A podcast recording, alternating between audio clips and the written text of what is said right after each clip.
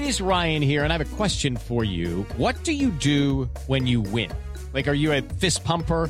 A woohooer, a hand clapper, a high fiver. I kind of like the high five, but if you want to hone in on those winning moves, check out Chumba Casino. At ChumbaCasino.com, choose from hundreds of social casino style games for your chance to redeem serious cash prizes. There are new game releases weekly, plus free daily bonuses. So don't wait. Start having the most fun ever at ChumbaCasino.com. No purchase necessary. Group. Void were prohibited by law. See terms and conditions. 18 plus.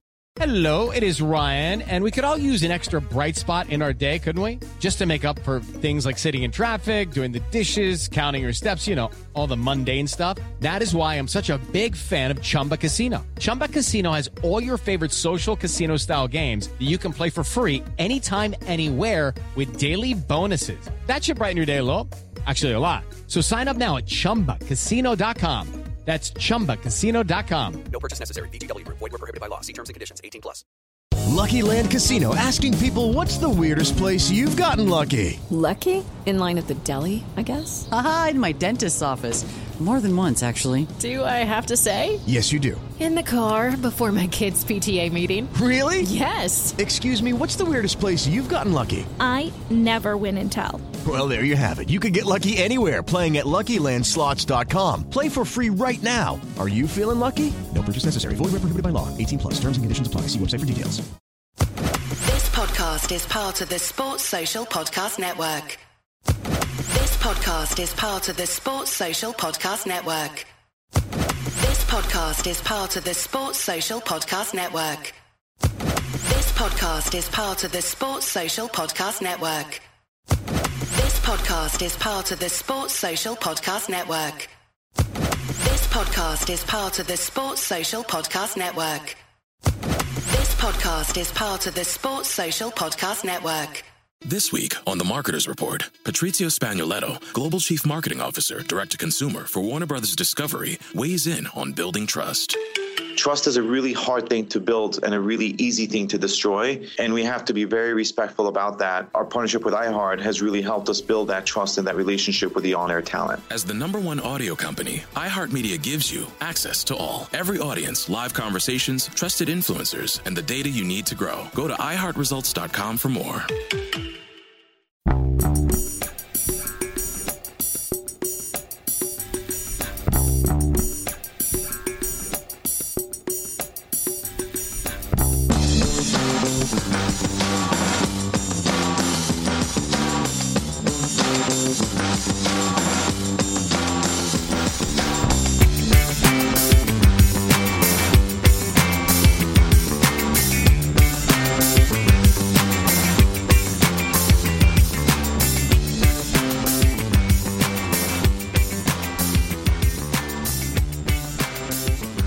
Welcome to a Celtic State of Mind. I'm Paul John Dykes, and today I'm delighted to be joined by Anthony Haggerty. Now, that name will be familiar to a lot of people um, who have a, an interest in Scottish football because you were a sports journalist for 21 years writing for the Daily Record, Tony.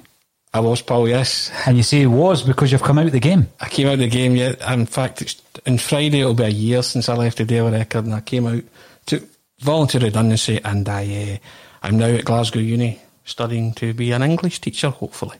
No, that's brilliant. A great achievement and well done. Well done to you. you you've come out of a, a, a workplace which, you know, it was central to football fans in Scotland. We were just talking about that, how important it was um, to get the the news as it was. Now, there's a whole generation of people maybe tuning into a Celtic state of mind who never did that. But of course, it's a declining in- industry. And um, I remember meeting you when you were active as a journalist, and you says, you know, we're not all bad guys, Paul. Some of us support Celtic, you know.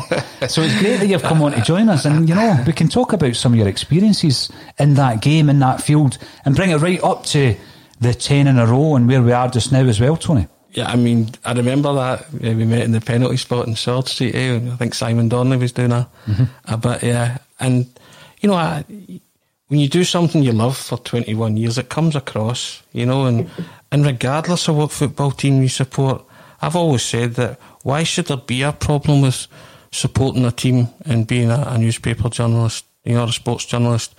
And if you come from the west of Scotland, there's a, a big chance you'll support one of the big two. Yeah.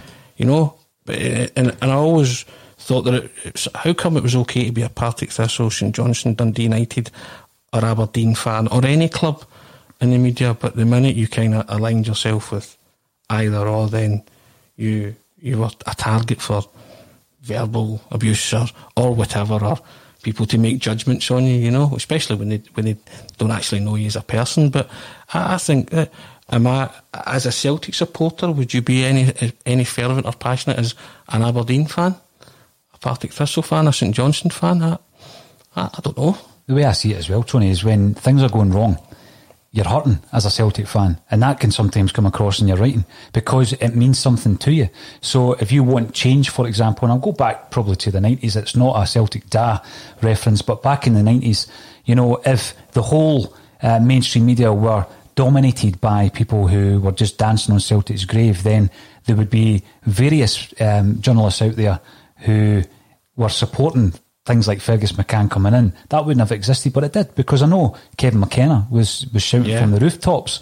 Uh, I know that Hugh McDonald's was a massive supporter of Fergus as well. There's a few journalists who people probably wouldn't believe were also pushing for Fergus because obviously uh, over the years they've maybe uh, been shown a, a bit of a a kind of uh, liking for the other side. But th- these things will happen. But what I like when I'm speaking to journalists, and I, I took this very, very early on when I was writing a book, was they're always willing to assist. And sometimes that's with contacts for players or ex players.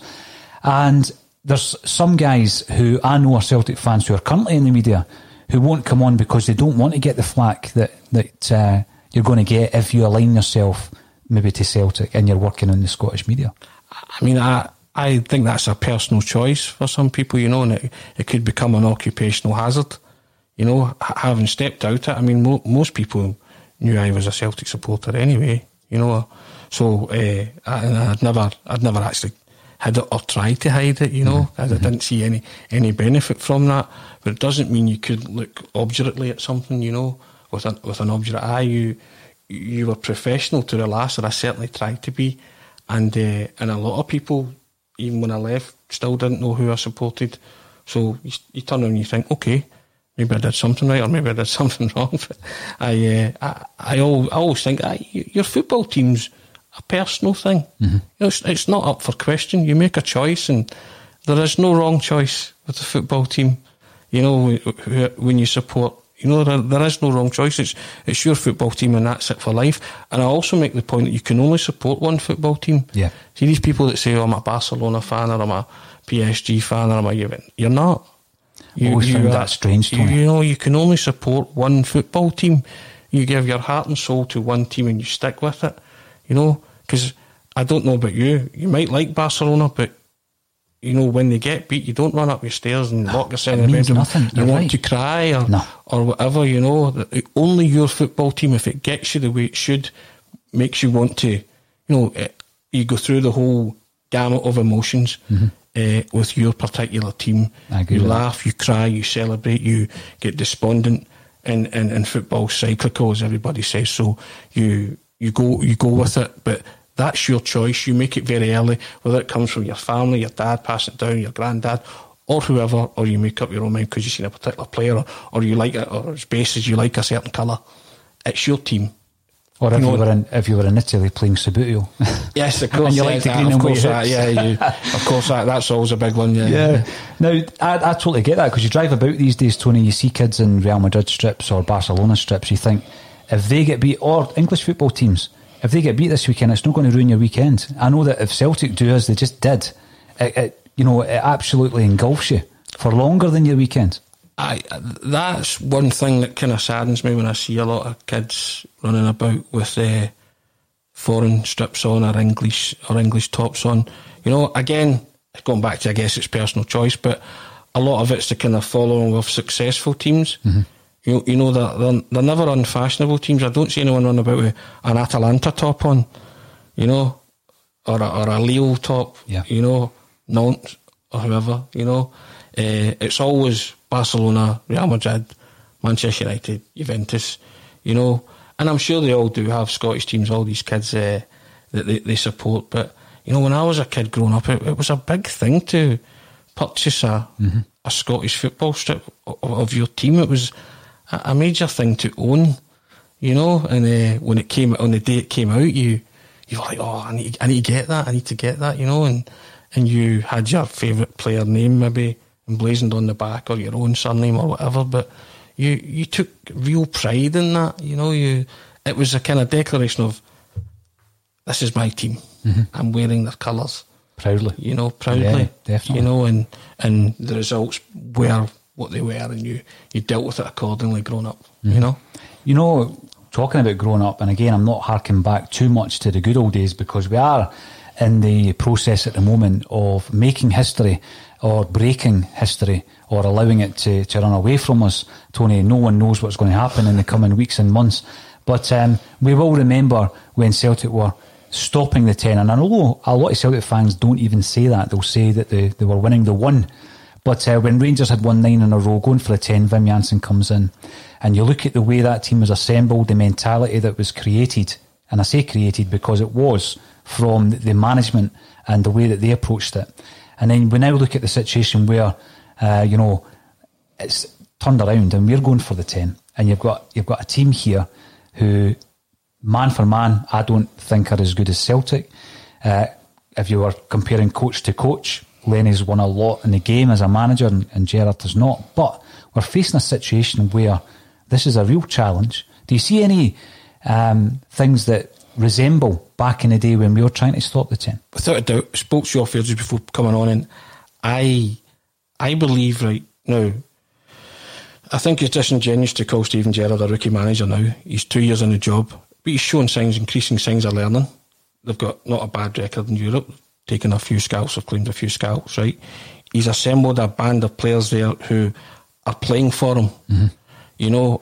And I said this to you, it's almost it's a quest now. It's become a mission. They have to stop the ten. It's this year or bust. The same way as Jansen when he came in, moulded his side, and they had to stop the ten. You know, and what you said, I, I'm firmly a. It was a winning of the one. I was in that camp. It was a celebration of what was achieved, mm-hmm. what what what not what wasn't.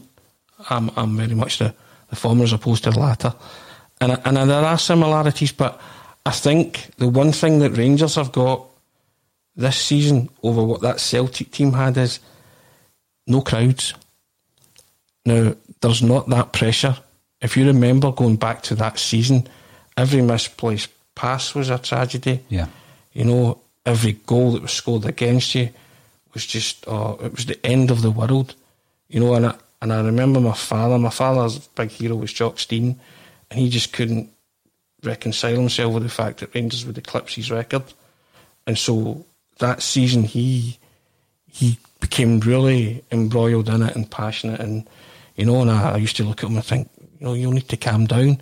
So, and Rangers have that added uh, bonus that they're not playing at Ibrox with the expectations of the supporters bearing down on them at the moment. You know, so there's a wee bit of freedom that they can play with and they can express themselves, and nobody's there to shirk them or chide them or, you know, or get on their case. So I think the pressure's slightly off. You know, Wim Jansen's team, I mean, they started poorly. You know, very Massively, poorly. yeah.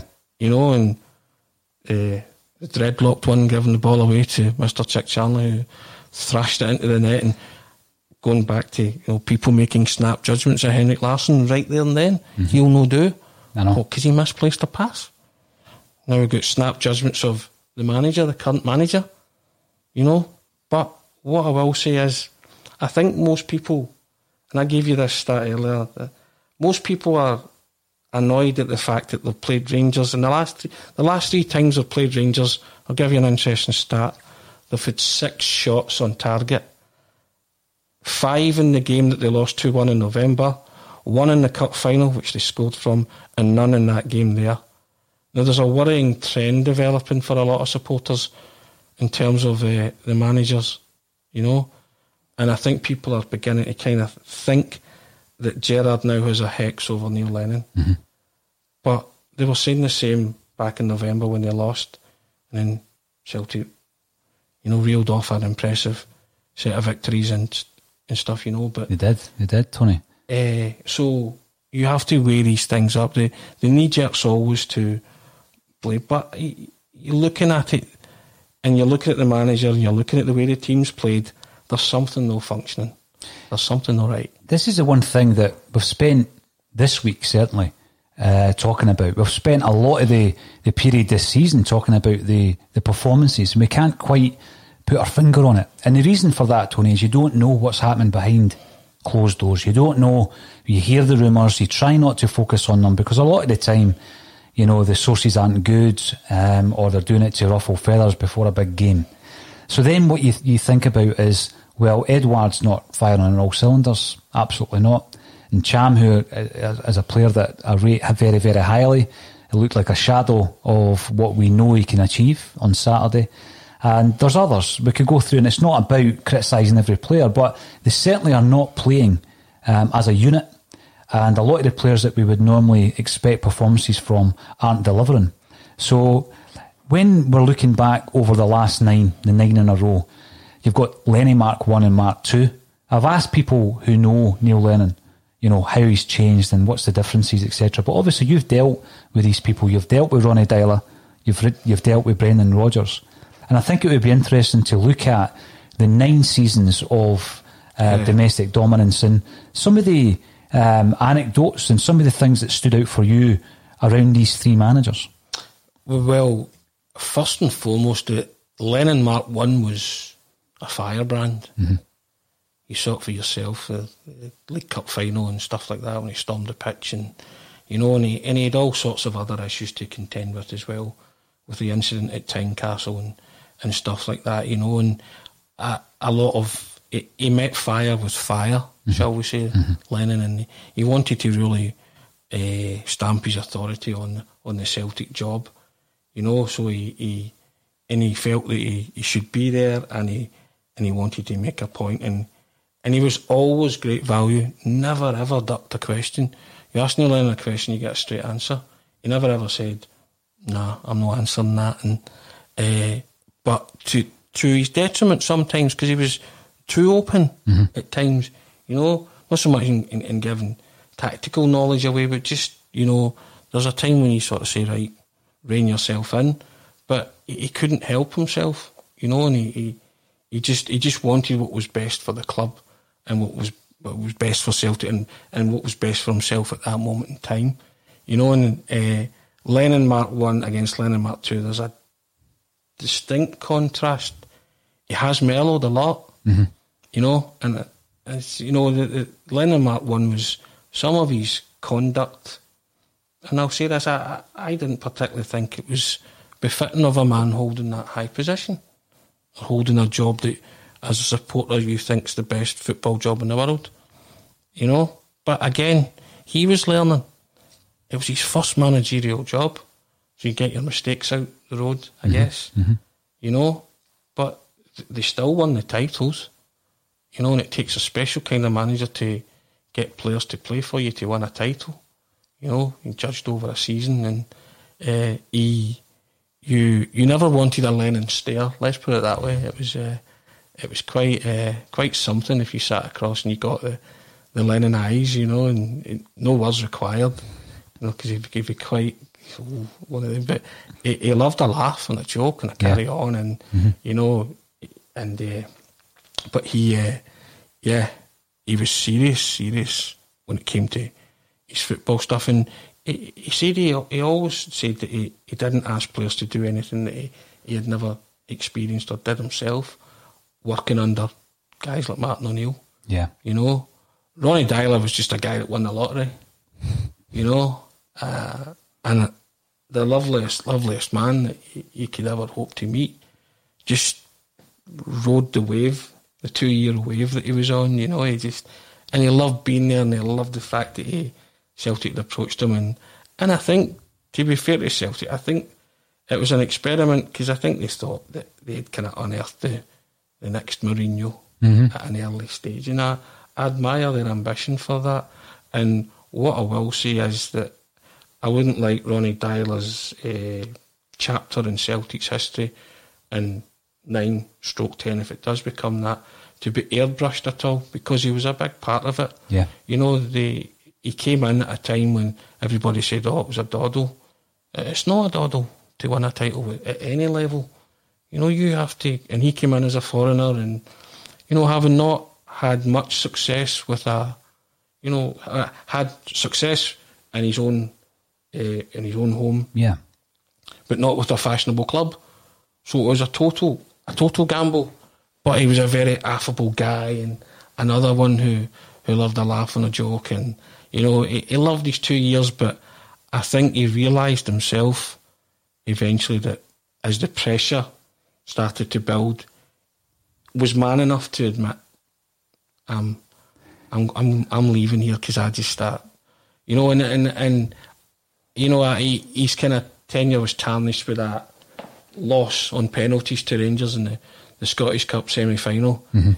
Uh, and that can happen when it goes to a penalty shootout. You know, should they have won that game? Yeah, probably, but but they didn't. So, but I don't think that in any way can blemish the two years, successful years that he had. Yeah. You You, know, know? when I look at Ronnie Deila, and um, it's interesting that you mention about Lenny Mark 1 and 2, because I think Celtic fans are looking for the thunder They to, wa- to return a wee bit, you know? Because um, we think back to the famous one was Tony Mowbray. You got Tony Mowbray and Peter Grant, and Granty, as a player, was always so animated. Love him or Yeah, loathe yeah. him, he was always animated. But then on the sidelines, it was just almost like, you know, not disinterest, Tony, but, Yeah. you know, it was very much like, you know, within themselves. And, and a lot of the time, Neil Lennon seems to be like that just now. And again, he's maybe not buzzing as much off the crowd who are not there, etc. But you want to see a wee bit more of that. But the interesting thing, Ronnie, I think his legacy has been he was a talent spotter. And, you know, he gave debuts to Kieran Tierney, Callum McGregor, uh, Kris Ajer, Ryan Christie, players who have played a massive part in the, in the nine in a row. Yeah, and also gave you the Ronnie Roar. You know, there was grown men refusing to leave Parkhead until they they they'd got the Ronnie Roar. You know, grown men, and I, I used to laugh at that. I thought, well, there you go, you, you gave them something, you know. But yeah, going back to the players you said that he he brought through, they've been pivotal to uh, nine in a row. So got a lot to thank Ronnie for. And also, I, I agree as well. I think I think a lot of Celtic supporters want the firebrand Neil Lennon back because they, they're they're studying his body language in the chair at the moment, and as he lost his mojo a wee bit and a bit of that that temperament that he had, you know, volatility Yeah. that maybe spark himself, the team, you know, uh, into life. But maybe Celtic are struggling with the fact that they don't have crowds. You know that they can that energy that they can feed off. You know, so it's all kind of feeding. But you know, you you have to say that you you got to still trust the manager to get it right because he's got it right so far. And it's maybe this is a test in time and, and a blip, but if there's decisions to be made about Neil Lennon, then they're going to have to be made soon Yeah. rather than later. And that's not me advocating anything to say that Neil Lennon should walk away or should be removed from office because I don't think that. But I think uh, if others at the club are thinking that way, then you know, be careful what you wish for. You know, I I told you this off here, but I'll tell people now that a lot of people, and this is not a defence of any shape or form about somebody who I claim is, is a friend. Uh, when I left the newspaper, talking about anecdotal stuff, and and I uh, I told a few of my contacts I was leaving, and one guy in particular stepped up to the plate, and it was Neil Francis Lennon, who invited me to Lennoxtown one day and let me watch training and gave me three hours of his time, just as to say say thank you to me for dealing with him and just to say kind of cheerio and hopefully our paths would meet and he kind of left me and when I got my unconditional for Glasgow Uni he texted me to say if I can help you at all uh, in any way, shape or form moving forward then. Don't hesitate, you've got my number. You know, and people all say, ah, you've got my number and people very rarely use it, but Yeah. I still text him every now and again and he'll respond. You know, and that and you don't get into football journalism to become friendly with people that that was more circumstance than anything else. But uh, regardless of your thoughts as a manager, or, or Neil Lennon as a manager, as a person, he's up he's up there in my estimation because he didn't have to do that. And uh, you know, and I, I just thought that was kind of a class act, and that that's a side to Neil Lennon that not a lot of people see. I don't think he kind of puts it out there. You know, they they have their own opinion of him, But yeah, that's that's that's the Neil Lennon that, that I know and, and got to know and was privileged to get to know because of the job that I did and the mode of employment that I had. Yeah. And yeah. that and I never ever took that for granted. I don't text him every day because it's just I never ever. It's not it's not my position to do that, you know. But uh, it was just a, a cracking three hours, and I, I thought to myself, I'll never ever sit in the office of a Celtic manager ever again for three hours, doing what we are doing just now, laughing, joking, you know, observations of the team, criticising this and that, and you know, and, and it was it was a it was a brilliant thing to do, and it was an even better thing to do without flicking a dictaphone on or. Mm-hmm. I bet you know. Yeah. It was just it, it, was magic, and I uh, I've always I respect him for that because one he didn't have to, and two, uh, you know, he, he he went out of his way to just sort of give me a kind of proper send off after all those years. So that that was good, but. As I say, this is it's not a defence of a guy saying because he's not my best pal. He's just somebody that I've happened to know very well in in in, in the mode of employment that I did. So, uh, but the jury's still well. Not the jury still, not my personal jury still. I still think he can get it right, but I think a lot of Celtic supporters are just. I think they're just disappointed with the last three games against Rangers Mhm. and the nature of the performances, which have been pretty, pretty insipid. They won the cup final because big, the big wall was in goal. You know, they lost in November because they were beaten by a hungrier team, and they lost there because I think I think you and I both know that the the wrong team was maybe the wrong starting eleven was maybe put out there. Absolutely. Uh, the big thing as well is when you look at the Lennon of old and you're looking at, um, and I know sometimes the cameras can play out tricks on you because it's a split moment, Tony. So it looks like Lenny's just sitting there with his arms crossed. And, but you know, he might have been out and we've Yeah, just not course, seen it yeah. because we're not at the games as much. And the thing, the thing with me is, I'm asking myself because I've been support supportive on this podcast. Um, sometimes very, you know, much criticised for being supportive of, uh, Neil Lennon. I'm now wondering, can he turn this around?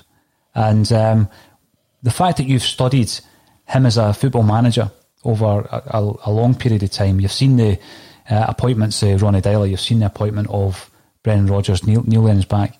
Do you think he can turn it around? I think he's he deserved the chance to turn it around. I think he deserves the time to turn it around. But if uh, again, I go back to if someone in a more prominent position at Celtic than me has decided that he can't turn it around, then that's something that's going to uh, have to be decided short, uh, ASAP, you know, because did they limp on to, you know, they go to Pittodrie on Saturday, Sunday? Mm.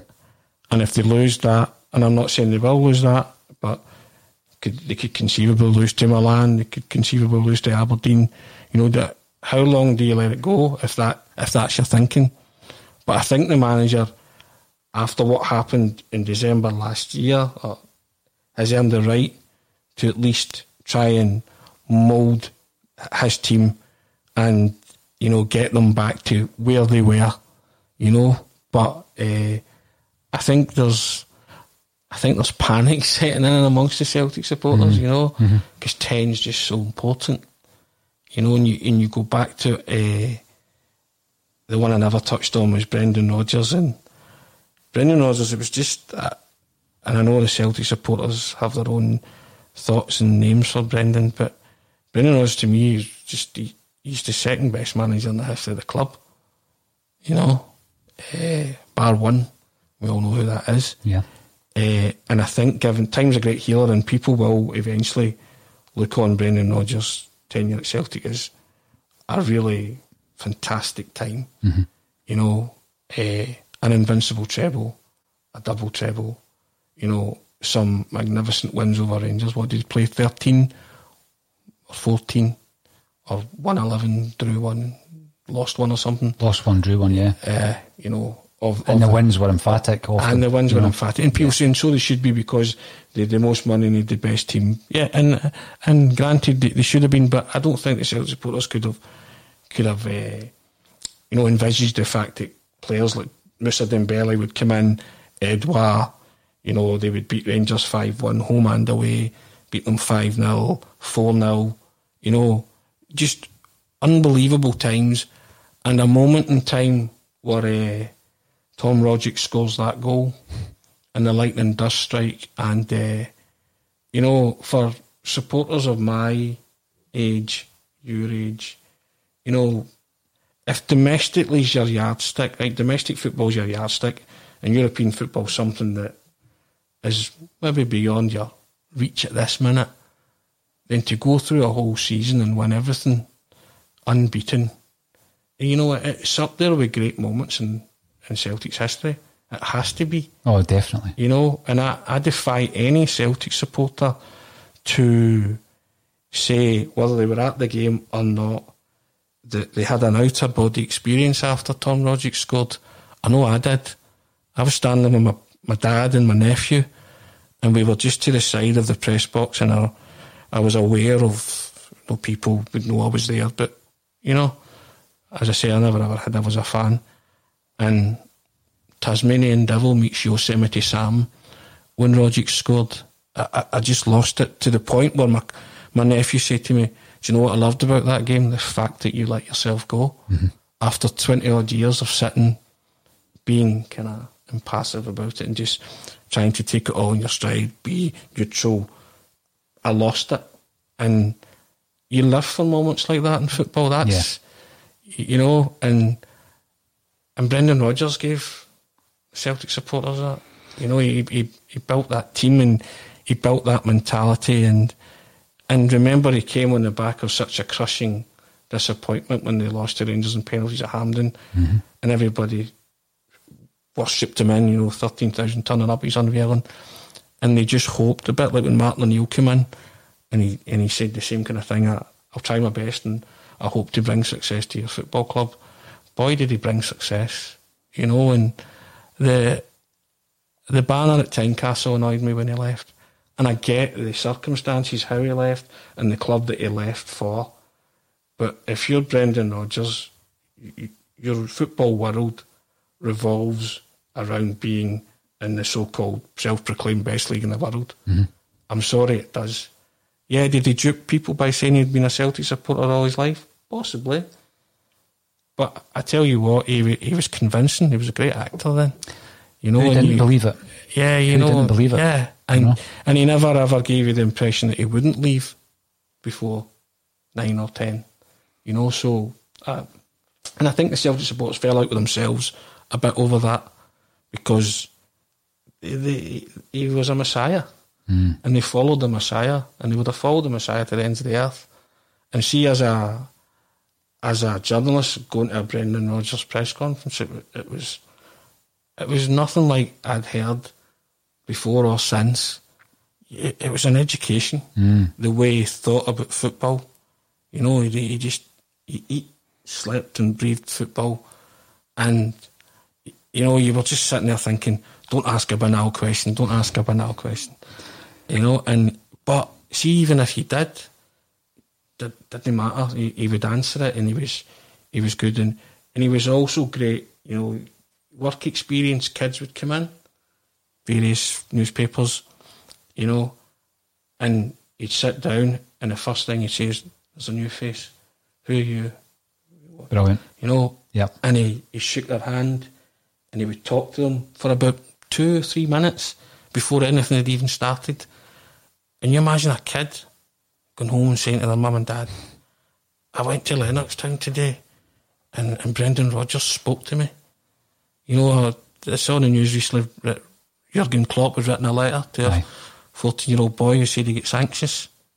Tremendous. Oh, it's brilliant. What a way to deal with people and, and also just eh, a, a guy who got it as well about being a custodian and ambassador and just the public face of Celtic, you know. And, and when I hear fans be so, you know, disrespectful towards him and name calling, I, it jars with me a bit, you know. I, I, just I just think that give it time and they will they'll love what he did at Celtic. You know, he's revolutionised that whole club. I was going to ask you there, you were talking there about a mentality. And that certainly did change, didn't it, under Brendan Rodgers? I mean, so many things changed behind the scenes that we're maybe only learning about now. But the whole mentality, the the club. I'm going to say the club changed because going back to somebody we mentioned earlier, Johnny Owens just done a film on the Three Kings, Matt Busby, Bill Shankly, Jock Stein. Now you could add other names into that, but these types of managers, Brian Clough, Don Revie, Alex Ferguson, managed the entire club to the point where their influence could be seen from the tea lady to the boardroom. And I think that when Rodgers came in, was the first time we'd seen that in a long time, Tony. He was omnipresent. Mhm.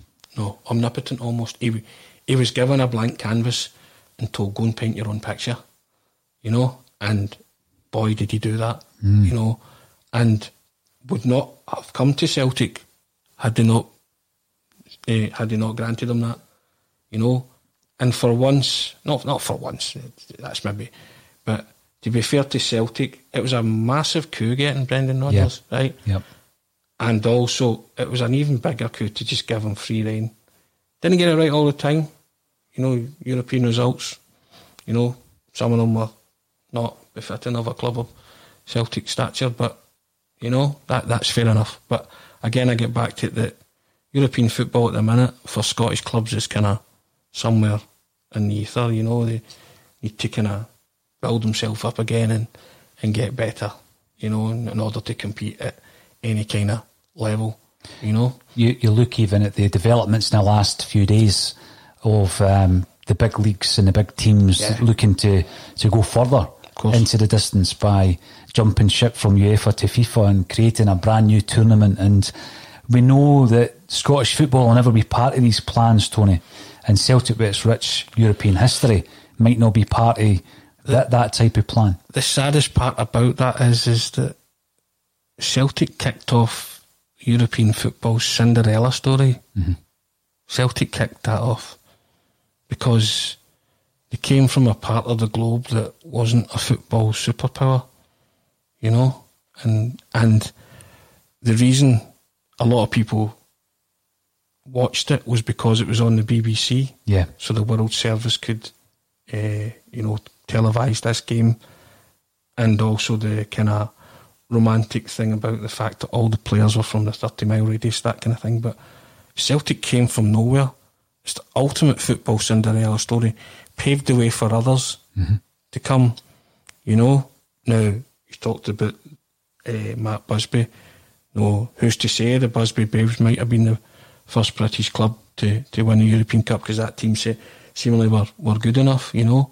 But you know, tragedy struck them, and, and it's all it's, that's particularly sad, you know. But Celtic showed how you didn't have to be a fashionable club to win the big one. Yet now, nothing is more abhorrent to the men in suits that an unfashionable club could ever win the big one again. No, because right. they they they see they don't bring any value to the table. It's it's it's bordering on a football crime. Mm. You know, No, because football is because football's all about the dreamers. the fairy tale. Yep. You know, and Celtic were dreamers back in '67. Caught a moment in time. Mhm.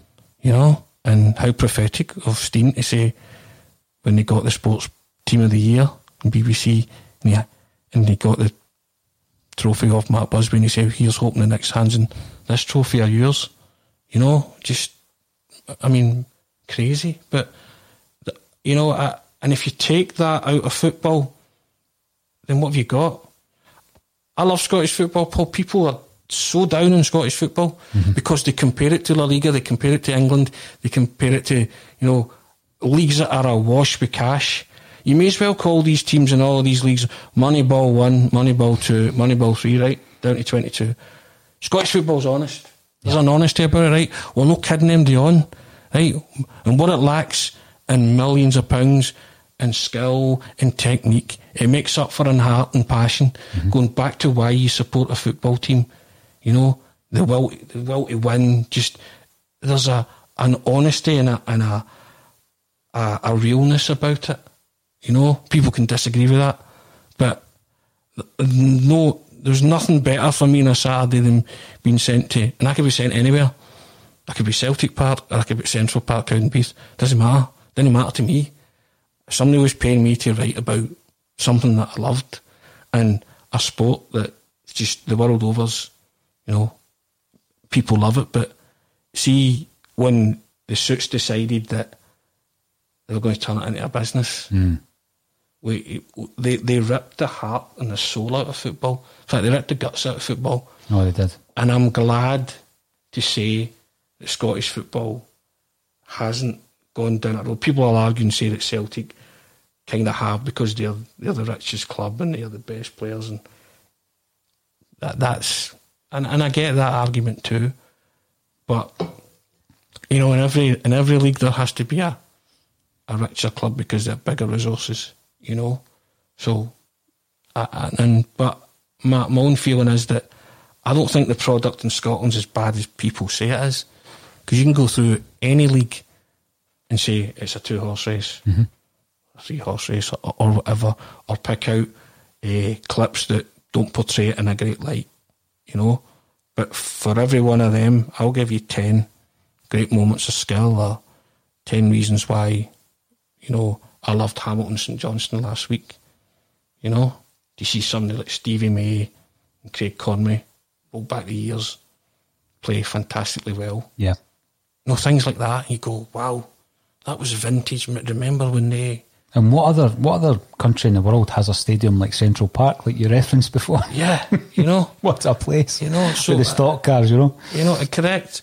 And you look at it and think, whoa, the land that time forgot, you know, Mhm. that, that kind of thing. But, and if 500 people want to support Cowdenbeath every week, that's their team. No, if, I, I remember Pat Rolling, who's a comedian and a big Celtic fan, you might know Pat. But uh, he was once one of the Albion Rovers directors. Mhm. And they drew Rangers in the cup and they were cock a hoop and they were, you know, brilliant windfall for everybody. And I remember having a conversation with Pat one day and I was doing a bit because he was going out in a van and a loudspeaker, Coatbridge and Airdrie, trying to get more fans in the door. And I said to him, what, what would make a difference, Pat, to your attendance? And his answer stunned me.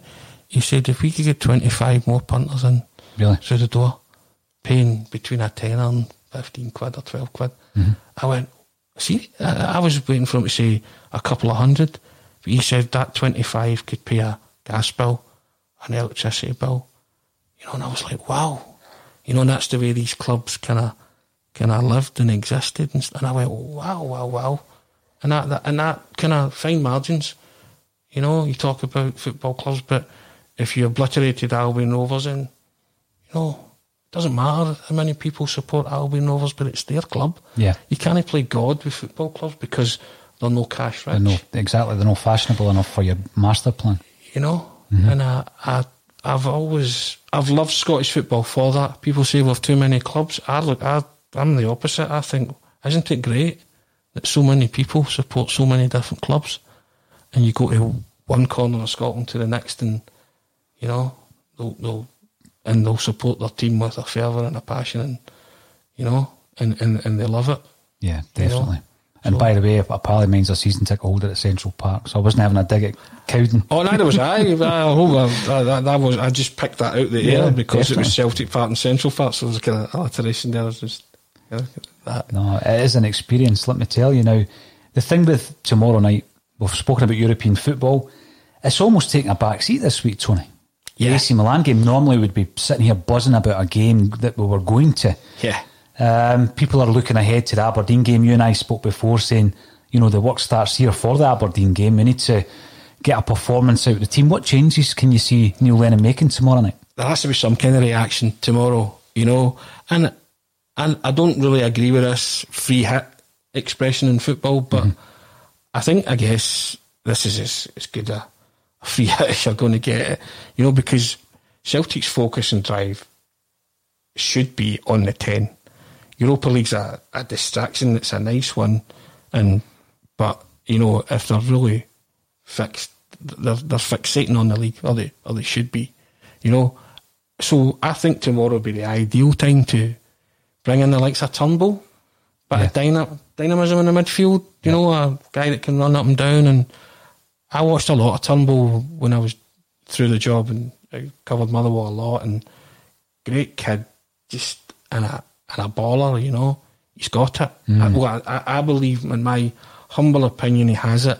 You know, and you know, in 45 minutes against Hibs this season was probably Celtic's best performance, and Turnbull was instrumental in that. Set up Ajeti for a lovely third goal, you know, and I, and I think a lot of people were disappointed that he wasn't in the team on Saturday Yeah. because a lot of people like me can maybe take or leave Ntcham when he's hot, he's hot. When he's cold, he's a passenger. You know. Again, not. I don't mean that to be critical. It's an observation more than anything else. That I just feel he's got so much more to contribute. But if it's not going from then, you know, He's a 4 out of 10. aye, Yeah. you know, and uh, I think Turnbull could maybe have given them something different on Saturday. Like McGregor, he can get up and down. He's, you know, he got an eye for a pass. He can take a set piece. You know, he can rifle one in from twenty yards, thirty yards range. Mm-hmm. Mm-hmm. You know, and I'd like to see Griffiths get an extended run now if Edouard's not fit. But you touched on it earlier that you know Edward hasn't been firing on all cylinders since the start of the season. Yeah. So guys like that, they're not, you know, they're not undroppable. They, you know, you, you have to understand that Celtic are chasing history. Mm-hmm. You know, so you have to play your part. You have to step up to the plate. And just because you're French Eddie doesn't mean you walk into the team. You know, you've got to produce. And and the talent he's got, that's what's annoying Celtic fans, the talent that he's got. It's, it's off the charts, it's off the scale. Mm-hmm. And you know, you look at him sometimes, and and he has that languid kind of lackadaisical style that a lot of these guys have. Dembele had it, but he always switched on in the big games, Yeah, he did. right? hmm Dembele, you know, he's he's his record against Rangers spoke for itself. Man City goal, stuff like that, because he got it. You know, sometimes the French Eddie gets it, and other times I think he doesn't. You know, he just thinks he can stroll through it and think there'll come a moment in the game where I'll beat three in hunky dory. You know, but that moment might not come, as it's not came in a few games this season. All too regularly for, you know, for I know, liking. yeah, yeah. for for someone who you know is sublimely talented. Mm-hmm, mm-hmm. Now, I would have preferred Griffiths to start last week because he would have ran the channels and he would have always looking to score. The minute the ball goes to Griffiths' feet, the first thing he's thinking, "Can I get shot? I get shot in here?" And also, Rangers are terrified of him because he's got a good scoring record against them too. So they needed a spark against St Johnstone and Perth. Sparky gave him. He came on and scored. You know, so what, what more could he do He said, look, might not be back at my best, might not be fit, but I'm up for this challenge. Mm-hmm. So, mm-hmm. and so the inclusion of Klimala and Elyounoussi was was baffling. You know, Klimala scored a lovely goal too in the St Johnstone game, took it really well. But you know, you ask any Celtic supporter who they would have started last week, it'd have been Griffiths. You know, Without a doubt, don't want to hark back to last week because it's it was abject, it was miserable, it was, you know, and I touched upon the shots on target. Leigh Griffiths would have had six shots on target himself Yeah, I know. on Saturday. and he came in in 67 minutes, I think. You know, Yeah. that was a frustrating. You know. um, you know, when you're looking at the changes as well, Tony, it's something that I've been pretty critical of Neil Lennon. You know, making the changes too late. Every change was made at 2 0. Um, and Griffiths is a guy that can give you the spark, you know. But um, you you touched on it before you went on air. After 15 minutes, you knew it wasn't working on Saturday. yep, Yeah. Managers are loath to change things after 15 minutes because it's a, an admission of, I've called it wrong. But I tell you what, Celtic supporters would have respected Neil Lennon big time if he did. And, and, and then had they got beat, but, but shown a bit more in an attacking sense. You know, see, see to not have a shot on goal in a Celtic Rangers game. I don't know about you, but uh, Yeah. it's you know you'll you'll go a long way and dig in the archives for to find a game another game like that.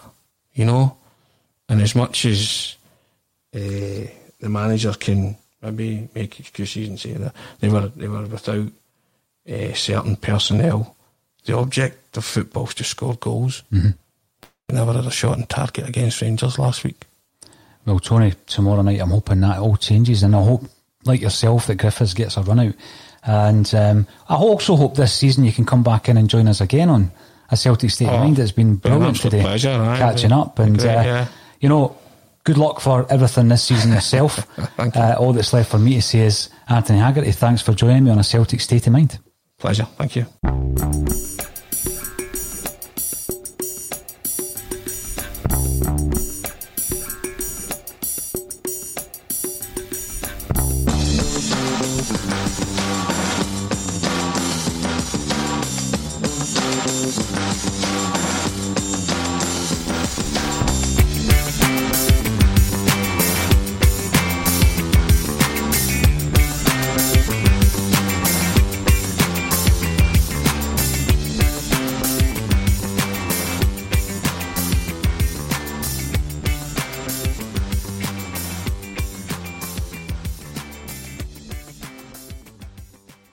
Message and data rates may apply. Guys, got hair loss? I know what you're thinking. Should I shave my head, comb it over, wear a hat? Just stop. This isn't 1970. Keep your hair and your confidence because Bosley, America's number one hair restoration experts, can give you your real hair back permanently. Check them out today because they're giving away an absolutely free information kit and a free gift card to anyone that texts EASY to 203203. Dude, you don't have to look like your dad because this isn't your dad's hair loss treatment. People all over the country trust Bosley because they're ahead of the curve. They use the latest technology to give you your real hair back. And the best part? Bosley's permanent solution is protected by the Bosley Guarantee. Let Bosley show you for free how awesome your hair could look with an absolutely free information kit and a gift card for $250 off. Text EASY to 203203. That's B A S Y to 203203. As the number one audio company, iHeartMedia gives you access to all. Every audience, live conversations, trusted influencers, and the insights and data you need to grow. iHeartMedia is your access company. Go to iHeartResults.com for more. Sports Social Podcast Network. Sports Social Podcast Network. Sports Social Podcast Network. Sports Social Podcast Network. Sports Social Podcast Network. Sports Social Podcast Network. Sports Social Podcast Network. Sports Social Podcast Network. Judy was boring. Hello. Then Judy discovered ChumbaCasino.com. It's my little escape. Now Judy's the life of the party. Oh, baby, Mama's bringing home the bacon. Whoa, take it easy, Judy. The Chumba life is for everybody. So go to ChumbaCasino.com and play over 100 casino style games. Join today and play for free for your chance to redeem some serious prizes. ChumbaCasino.com. No purchase necessary. Void where prohibited by law. 18 plus terms and conditions apply. See website for details.